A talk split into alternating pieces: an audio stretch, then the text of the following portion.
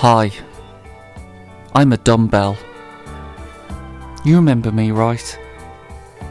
You only bought me a month and a half ago.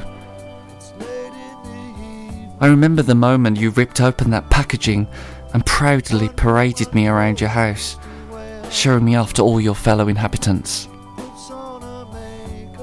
I can still remember the excitement in your voice as you told everyone that this was the moment. You were going to spend lockdown getting ripped, getting super fit.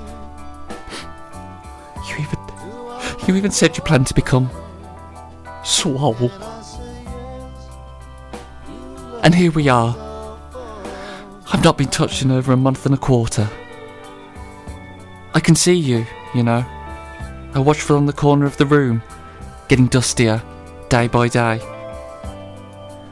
Every time I see you come down in those joggers, I think today's the day. But no.